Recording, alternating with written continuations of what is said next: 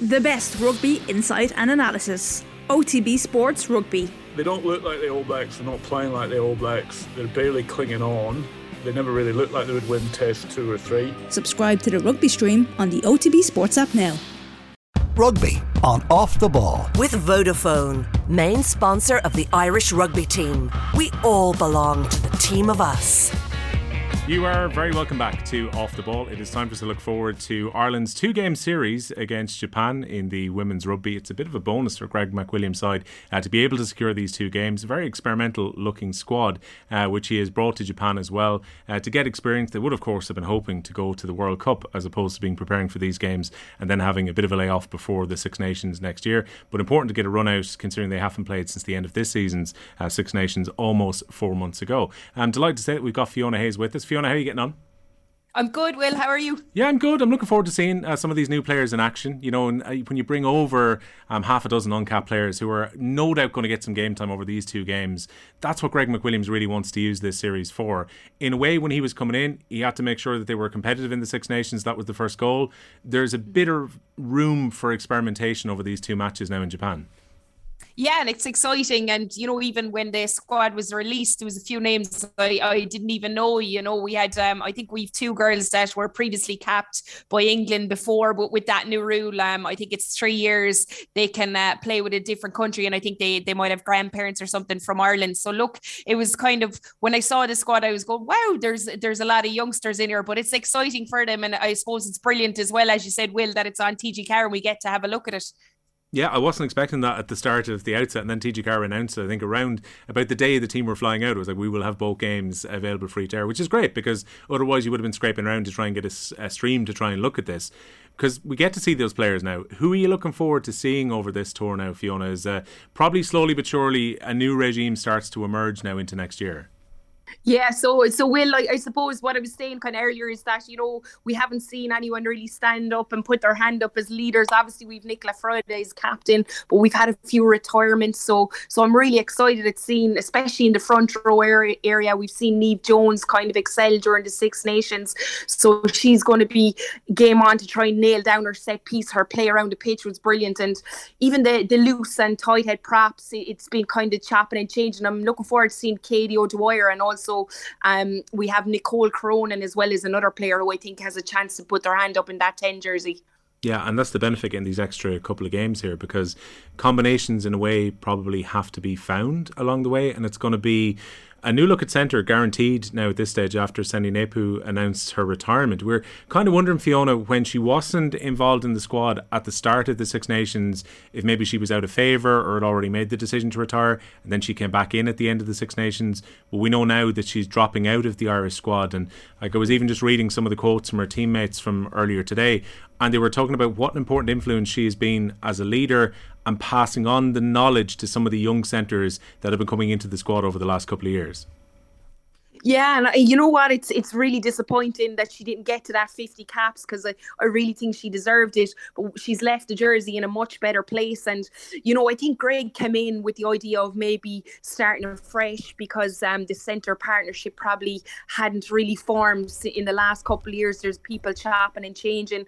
So when he came in, I think he wanted to try a couple of the sevens players. And he realised then when they left that he needed uh, Sene back in there. And she came in and what a job she did for the last two games but it's it's it's what she brings around the training environment and the camp I've played with her myself. She's she's just super positive. She's always willing to to pass on her trade to the younger guys there's you know she doesn't view them as a threat. It's more like how can she leave her knowledge behind? And and I think she's done that and it's time for her now to push on in her career. And she's left some of the girls even Enya Breen spoke today about her influence. And I know a lot of the young young centres especially have massive respect for her yeah, and look, she came in here on the residency rule to qualify uh, back now. This is seven years ago, and has been such an mm-hmm. important player, really, for you know important on the sevens team too when she played on the seven circuit, but particularly for the 15s team, particularly important for Leinster, where she'd been the captain in recent seasons of the team too.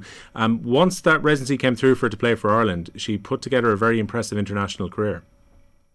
Yeah, she did, and I suppose she came over with George, her husband, originally with uh, the view of him playing at, at, a high level, and you know Ireland were lucky together. Then she she knuckled down, and I remember her even coming in at the start. She was kind of very softly spoken character, but as as she got more involved and got into it, you could see her her enthusiasm and her excitement, and she brings that everywhere she goes, and she brought it on the pitch, especially big big ball carrier, and you know those last two games, as I said, when when things you know, Greg had to go back and maybe and ask her to to come in and she went straight in from not being involved in the squad to to two starting um two starting team positions. So it shows how important she is and especially to the people that play around her when there was new girls in there yeah, and I suppose in a way it's naturally the end of a cycle. And I remember we'd Sene on with us on OTB AM last year, and she was talking about staying around after she'd had some treatment, um, particularly around her neck, and that she wanted to get to the 50 mm-hmm. caps. That was something she really wanted to do. She was even talking about that at the time, and she was about 10 short, I think, at that stage. And she did stay around. But for a lot of the players who've probably stepped away, and as you mentioned, a huge amount of experience has gone, particularly in the forwards over the last year. I would think a lot of them were planning the cycle around getting to a World Cup later this year. Mm-hmm. So naturally, you probably don't want to stay around beyond what would have been a World Cup year, if that makes sense. Yeah, that's perfectly it. You know, you saw even watching the girls when they didn't qualify, you could see their raw emotion.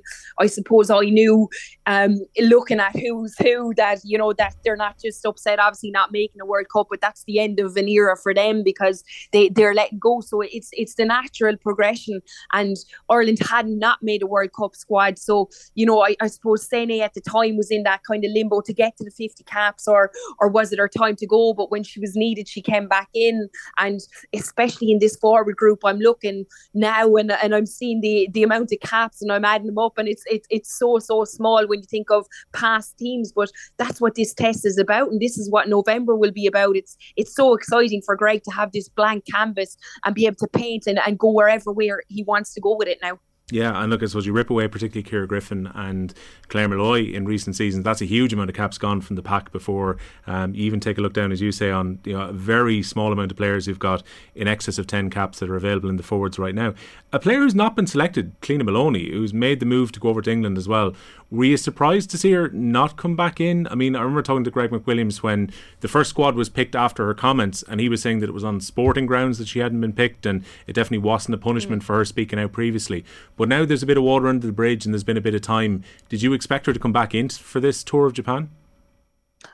I did. I, I, watched her play. I watched the uh, English Premiership. I thought she was playing excellent rugby over at Wasps. You know, they they hold her in high regard over there. So her coaching, her coaching staff over there couldn't understand it either. Um, I thought she would have added something to the environment, but obviously Greg came in and and he made that decision, and that was fine. And she probably hasn't played a lot of rugby since the Six Nations. Obviously, it was the wind down of the Premiership, and Wasps probably didn't do as well as as as they wanted to do, and didn't get into the the finals of those games. So he he didn't see her enough, I would imagine.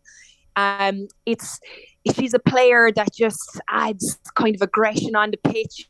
Um, and we saw Neve Jones, and she started to fill into that role a little bit. We saw her with her big carries and her massive hits. So I think if if Neve hadn't probably played to the ability that she was playing at, Greg might have had to go back to the drawing board and had a look around that area. But she was just outstanding in that Six Nations, especially physicality wise, and clean as a player who definitely brings physicality. Yeah, it's just hard to believe she's not among, say, the top two choices to potentially play um, hooker for the country. But look, maybe she'll get back in. I know she was uh, particularly um, devastated not to make the Six Nations squad earlier this year, but we'll see maybe if she's getting regular rugby uh, now with the Exeter Chiefs to see how she gets on um, in the season to come. Um, in terms of this uh, actual tour, I guess the backdrop of it in a way as well, Fiona, the professional contracts yeah. that are about to come in, which is seen as a very important and very progressive step, and it's something Nichola Fryday was talking about uh, last week too is that if Ireland are going to close the gap with the top teams, and you particularly look at the Six Nations, the benefit of some of the partial contracts that have been handed out in some of the countries, and particularly the way that England have gone full time and France have got a lot of their players centrally contracted too. Mm. If they're going to close the gap, this is a crucial step.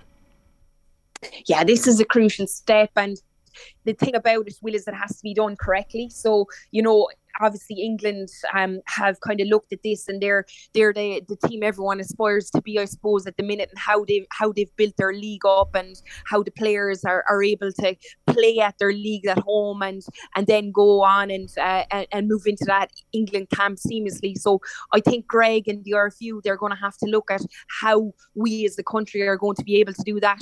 Will the players have to move up centrally up to Dublin? That if that happens, that's going to affect the league and, and affect the games that players are getting week in week out. So it, it's going to be very hard for them to have a path. I'm sure they have an idea of where they want to go but um it has to be correct because for such a small country you know it's we we can see the rest of the world is pulling apart and we saw that by non-qualification to the World Cup but I think by the RFU staying given these contracts as well as obviously the seven seven contracts they're making a statement that they they want to invest in the game and they want to get to a place where where we won't be sitting at home watching other teams playing the World Cup again. Yeah, I appreciate this is kind of um, a, an all-encompassing question, but you get to see things at the grassroots at the moment. When it comes mm-hmm. to the pathway for player development, what would your preference be in finding a balance between getting the best possible rugby for the international players, but also perhaps, as you say, not diluting down or ripping away from the standard of the National League? Yeah, so like I'm I'm a bit biased on that, I suppose, because I you know I, I love the AIL. I, I watch it. I've played it. I, I, I that's how we came developed when I was playing rugby, you, you, were spotted in AIL. It probably hasn't been that way in a few years. You know, obviously players are seen up at a Munster level. So, so I think they have to really, um, they have to really look at who uh, instead of getting everybody up in Dublin, maybe investing in players, moving them to different clubs to make the league competitive. You know, I, I'm down in Ballincollig. I, I'll put my hand up and say there's probably a top four in the league that are, are really competitive against each other, and the rest probably don't compete at that high level and don't give those teams good games. So if we can get the the league, you know, really competitive, it brings the best out of players. And if they can do that in their league and then in their cup, and then I suppose from that be picked to move up to a Munster level, and then you get to go up to Ireland, you know, and you have the correct coaches in place and all levels, AIL. Munster and up at Ireland, I think that that probably is the best path that I, I personally think would be would be good system for Ireland to go on. It'll be very interesting to see what happens if central contracts are to come in over the next while, and the RFU will have mm. to make determinations on who gets them and how it's spread across the sevens and 15s program and all that. But when they do hand the contracts out, it'll be interesting to see what happens with some of the more high profile Irish players that have gone abroad over the last couple of years and almost been actively encouraged to do so. I'm thinking of Linda Djiougang yeah. going to France and Nichola Fryday, even the Ireland captain, has uh, gone to play a bit with Exeter over the last while. Whether the mm-hmm. idea would be to try and retain those central players within the country here or whether they'll still be encouraged to go and get top level rugby elsewhere.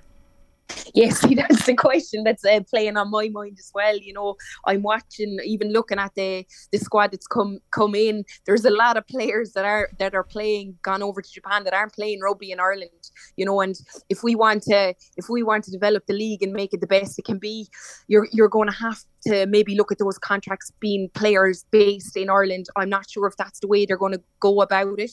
You know, obviously the Premiership is is at a high level and it's already established, and you know you're getting good rugby week in week out. So it's it, it's going to be really interesting in how they do it. And I and I suppose if if you're handing out contracts, will the sevens players that that enter that 15 setup will they have to play a certain amount of games with their clubs or can they go from sevens directly into 15s there's loads of kind of issues behind all that that the RFU will have to look at and I suppose map out really clear for everybody. So when those squads get together they know exactly what's going on and there's no one kind of annoyed about anything because everybody's playing rugby and they, they all have the one goal in mind yeah, and look, the players are naturally going to say as well, Fiona, that you know they enjoy playing whether it's for the sevens or 15s, and mm. they're going to be versatile. But you and I have had this conversation before, where you've got players maybe who haven't played in a certain position at 15s, they've been at sevens for quite some time, and then they end up coming into 15s and having to adapt to a new position, which is not easy to do on the fly when there are so few competitive games as well.